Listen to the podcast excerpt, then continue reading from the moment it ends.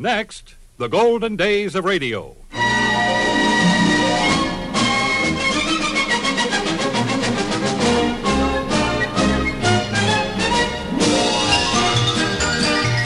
This is Frank Bresee inviting you to join me for the golden days of radio. Great moments from radio programs of the past featuring the world's most famous personalities. On this edition, we are continuing our salute to American newsman Walter Winchell. Winchell made news on the night of August 24th, 1939, when Prohibition gangster Louis Buchalter, Lepke, turned himself in. Mr. Winchell tells the story this way.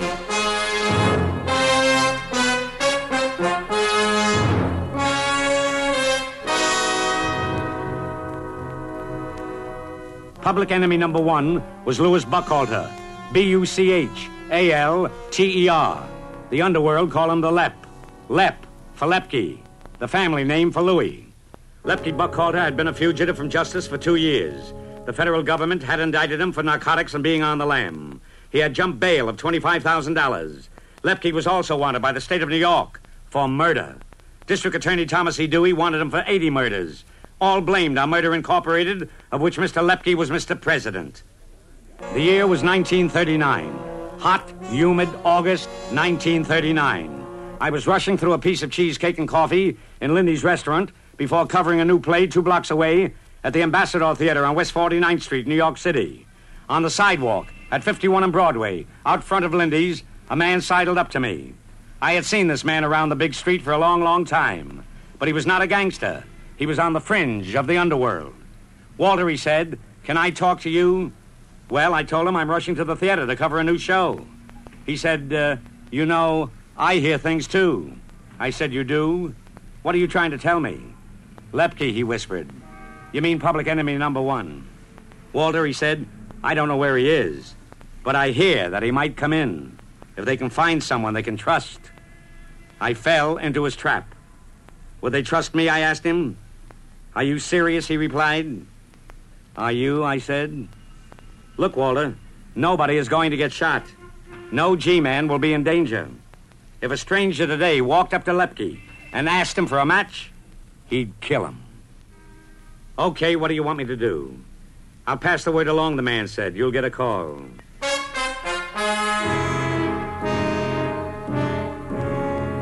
The very next night, about 1.30 a.m., I was in the Stork Club. One of the captains came over to me and said, You're wanted on the phone. Okay, I told him, bring me a phone. It's in the booth in the lobby, he told me. Oh, I said, it can't be anybody who knows me, or they'd call me through the switchboard. I took the call anyway. A voice said, You had a talk last night in front of Lindy's?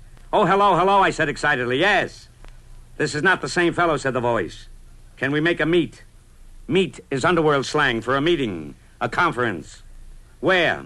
When? I asked. Now, he said. Use your car with the four lamps. The four lamps? I don't get it. You've got a couple of fog lights, haven't you? Oh, that car's in the country, I told him. My wife has it in Westchester. Well, go and get it, he said. It's 1.30 in the morning, I told him. It will take me at least 40 minutes to get that car. And then, getting impatient, he said, Well, go get it. It's the one we know. Walter, why don't you get the car with the four lamps?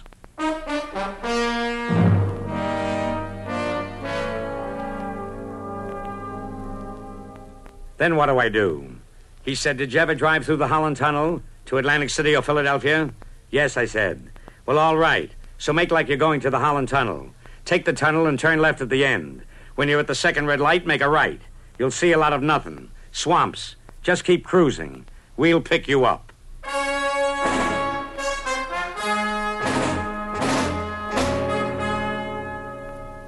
I borrowed the Stork Club owner's car and got to my home in Westchester about an hour later. I woke up Mrs. Winchell and told her I had to run an errand for the mob. Oh, my wife sighed. Why do you get yourself involved with such people?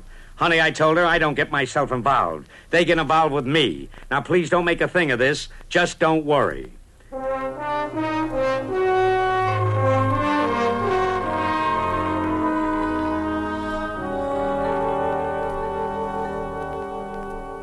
When I got to the scene, I turned on all four lamps. I must have cruised for about 10 or 15 minutes, but it seemed like 10 or 15 hours to me. When nobody showed up, I got a little jittery because this was the scene of the New Jersey German American Bund headquarters. and I had been doing a job on these Hitler stooges over here. And so I left and went home wondering if I had made the wrong turn.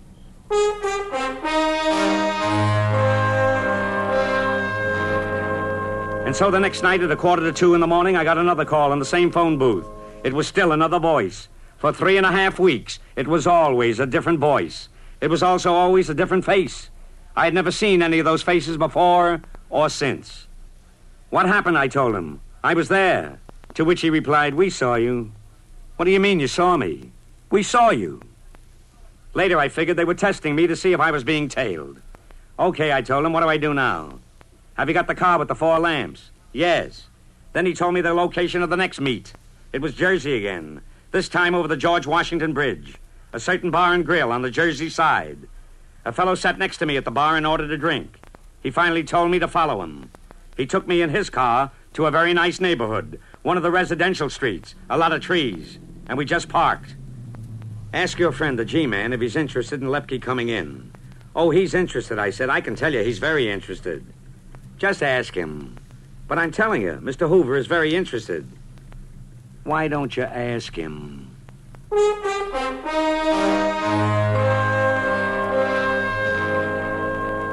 This was on a Saturday night. He told me to put what Mr. Hoover said on my Sunday night broadcast the very next night at 9 o'clock. Mr. Hoover cooperated. He told me to make the following statement. Quotes, Attention public enemy number one, Lepke Buchalter. I am authorized by John Edgar Hoover, the director of the Federal Bureau of Investigation, to guarantee you safe delivery to the FBI.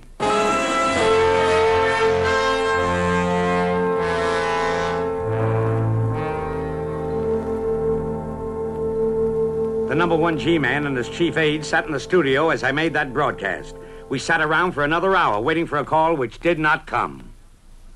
I found out later that the mob was trying to sell Lepke a bill of goods and that they had told him to listen to what I said to convince him. The reason that they wanted him to surrender to the FBI was to save him from the electric chair at Sing Sing. The G men, the Treasury agents, and the New York Police Department were making the Lepke gang very unhappy. The mob couldn't even make a $2 bet at the tracks without being stopped by a federal man who asked many questions. Lepke and his assassins also owned several respectable enterprises. They owned a chain of clothing factories along the eastern seaboard, grocery store chains, nightclubs, restaurants, etc. In Baltimore, where their number one factory was located, the G men would stop people in the corridors and challenge, What are you doing here? I'm a respectable businessman, the astonished visitor would say. I'm a buyer. I'm going up to the Raleigh Clothing Company. Do you know you're doing business with murderers? This company is owned by Murder Incorporated of Brooklyn, New York. As a result of all this pressure, the Lepke owned Raleigh Clothing Company business took a big dive. So now I get my third call. This time, I was to meet them in Lower Connecticut. The gang never gave me more than one question at a time to relay to Mr. Hoover. This time, the one message was ask Mr. Hoover what does he think the probable sentence will be. I woke Mr. Hoover up at 5:45 that morning and related. Look, Walter, said Mr. Hoover, I'm just a policeman with a badge, but knowing the law and what they want him for, I would guess about 12 to 15 years. There never was any deal, by the way, between the FBI and Murder Incorporated. Just the pledge to me that Lepke would be guaranteed safe delivery to the FBI. And so the mob persuaded Lepke to surrender. They told Lepke he would get a short prison bit. It developed that they told Lepke a lie. They told him that Mr. Hoover had told me to tell them that Lepke would get only 10 years and would get out in six for good behavior. That was not true. Incidentally, another reason the mob wanted Lepke to come in was that they were in danger of arrest for harboring Lepke. And so, Lepke, public enemy number one, became his own mob's number one expendable.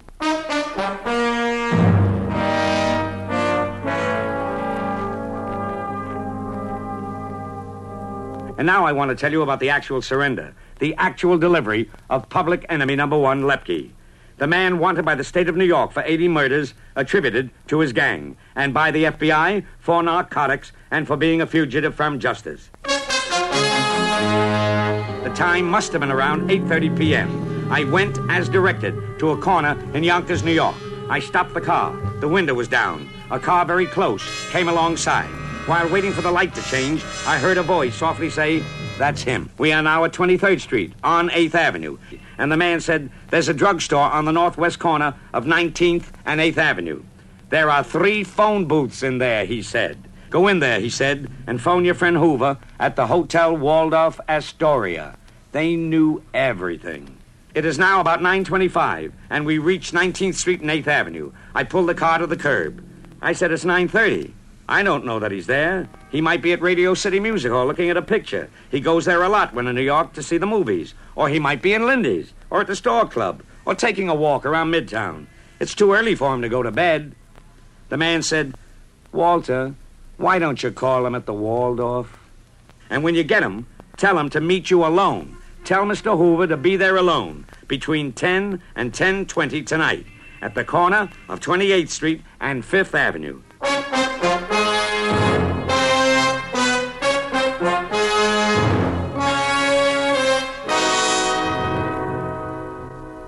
I don't know why I did this, but I took the key of the car with me. I don't know why I did it. I guess it was habit. I had forgotten I had a companion. So I had the key in my hand.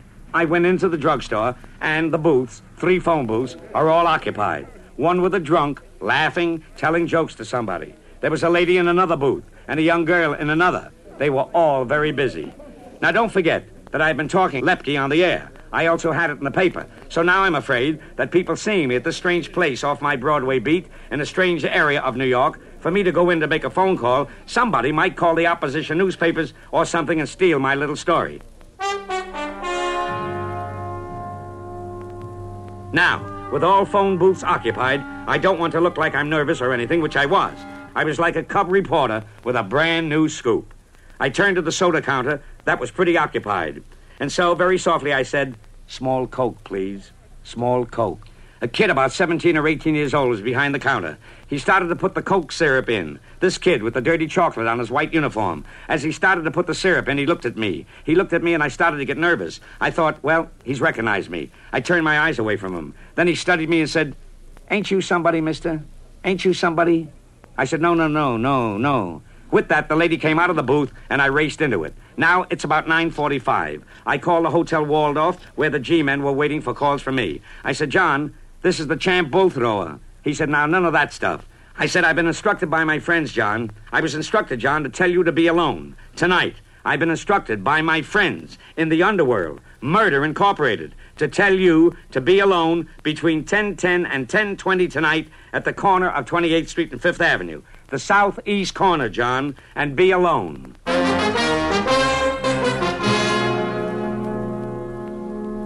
Then I left the drugstore. I had the key to the car, and I felt no control over my right hand. It shook like a leaf. I got behind the wheel, and I went to put the key in the lock, and I just shook, like the palsy. I nervously said, Ha look at me with the jitters. And this guy in the other seat said, What's the matter, you nervous kid? I said, Well, look. He said, Get over here.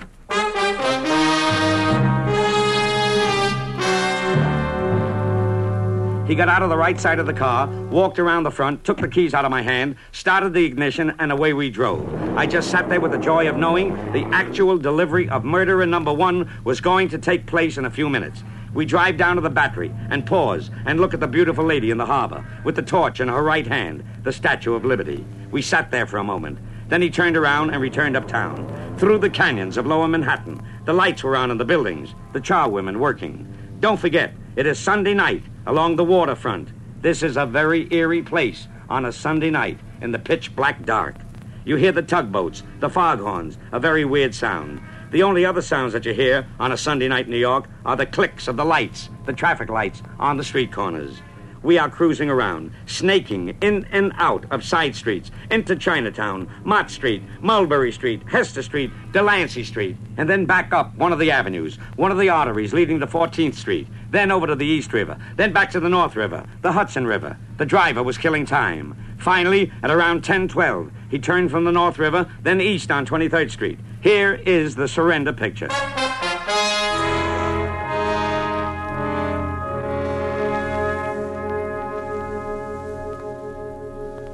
It's Sunday night, Madison Square Park, between 23rd and 24th Streets. There are no stores on this entire block. The lamppost, where we stopped on the corner, happened to be out, making it darker.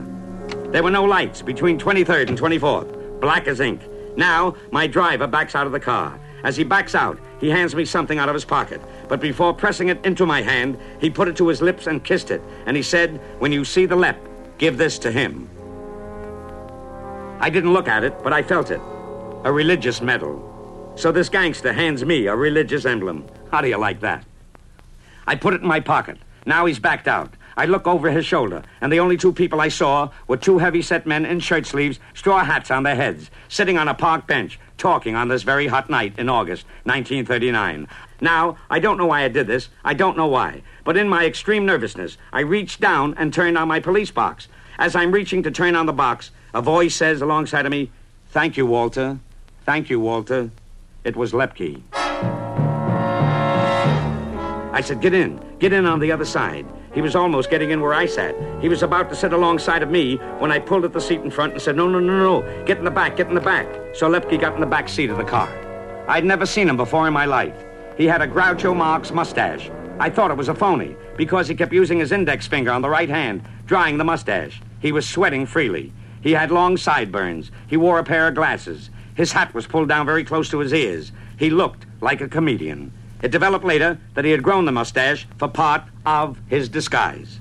Then I did four or five miles an hour for fear that somebody, some cop, would come along and give me a ticket or recognize me and steal him from me. So now I have to make a left turn at 27th and Madison. As I approach 27th, out comes a precinct prowl car. Oh, brother, I'm going to lose them. Uh, this is what I'm thinking. But they didn't even stop for the light. They just proceeded west on 27th. As I approached 27th and 5th, I looked up and I could see a block away the tail of Mr. Hoover's car. J42. That's the license tag of Mr. Hoover's automobile. Now, to show you what a state my nerves were in, I felt the bones absolutely jump through my skin when there was a thunderous bolt of lightning, I thought. What was that? Lepke looked at me and said, I threw my glasses away on the sidewalk. It sounded like a cannon shot to me. I was ready to explode. At any rate, I see Mr. Hoover, and I know now. It is only a matter of seconds. Now the lights change. I turn the corner. I pull my car around and made a big circle right behind his car with my car tail sticking out into Fifth Avenue. My lights are on. My police calls are on. The motor is running. I jumped out of the left side, ran around to the right side, opened the door, and taking Lepke by the wrist like a little boy, I said, Come on, Lepke. With that, I opened the door of Mr. Hoover's car. As I opened the door of Mr. Hoover's car, I said, Lepke, this is Mr. Hoover. Mr. Hoover, this is Lepke.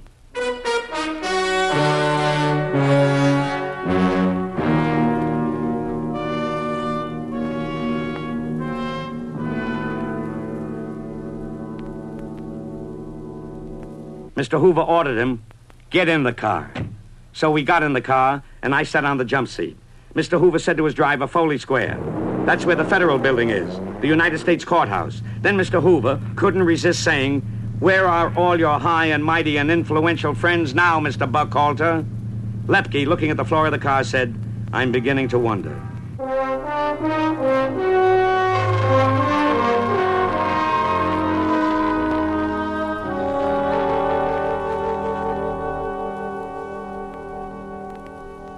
Now we pass 14th, going south. We are stopped by a red light at 13th when John Edgar said to me, Get out of the car. I said, Oh, John, what's this one now? He said, What do you want to do? Make an entrance with me and this man into the courthouse with the district reporters and the AP and the UP and where your opposition will see us come in and steal your scoop? You fool, get out of this car. And so I got out. I ran back to 14th Street looking for a store on a Sunday night. There were no stores open, but there was a bar and grill open. I went in and finally got the Mirror City desk. Excitedly, I said, This is Walter Winchell, public enemy number one Lepke, just surrendered to the FBI. My editor said, Oh, how do you know? How do I know? I just turned him over. He said, Oh, you and your silly scoops. Hitler just invaded Danzig. And my scoop died. I was scooped by the opposition. The New York Daily News and the Associated Press had beaten the mirror by 11 minutes.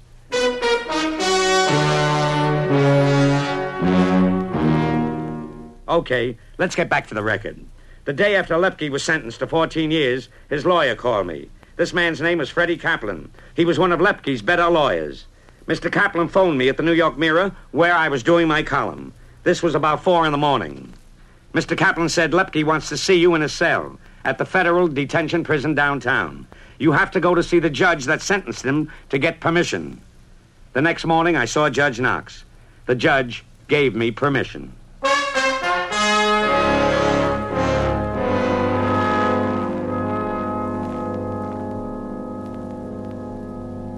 It was at the federal detention prison in Lower Manhattan that I was ushered into a cell where they brought Lepke. Just for this meeting, I will never forget that scene. Alongside of Lepke was his wife Betty, and on the other side was Mr. Kaplan, his lawyer.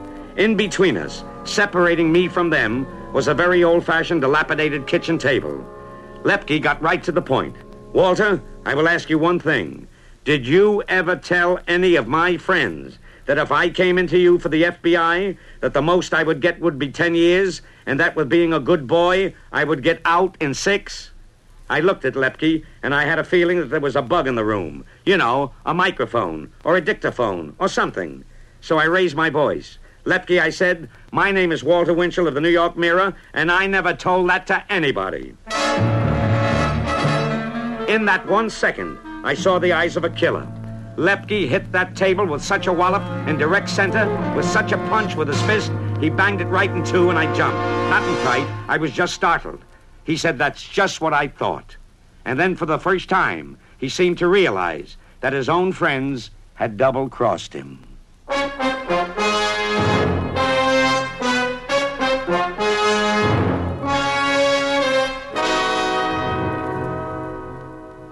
Of course, you say, why did he go to the electric chair, which was what he was trying to avoid? Well, this is what I'm going to tell you now. I was at Miami Beach doing my work from there. I was in the barber shop of the Roney Plaza late one afternoon. The Miami Daily News came out with the front page of last minute flashes from Pittsburgh, Cleveland, Los Angeles, New York, the Bronx, and so on. There was a flash from Washington that public enemy number one, Louis Lepke Buchalter, wanted by the state of New York for murder, had been turned over to New York to Dewey by the federal government. I got a sick feeling across my middle. It was fright. Not that the mob itself would think I double crossed anybody, but that some underworld underling who was devoted to Lepke might think that I double crossed him and might do something about it. So I got right to a telephone. I called Mr. Hoover in Washington, and I said, Oh, John, you'll never get anybody to ever come in again. Never. This is what they call a double cross. John Edgar said, Wait a minute, don't get so excited. Why don't you call up your friend, the Attorney General of the United States, Frank Murphy, and ask him? I knew Mr. Murphy, but I just couldn't call because I was really getting angry now. So I had my lawyer, who was a very good friend of Mr. Murphy, the Attorney General of the United States. He reported back to me and said, Walter, don't get nervous.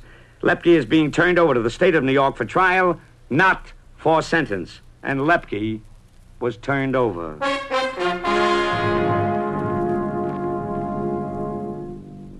He was tried. And so Louis Lepke Buchalter, president of Murder Incorporated, paid with his life in the electric chair at Sing Sing, Ossining, New York, at 11:16 p.m. on March 4th, 1944.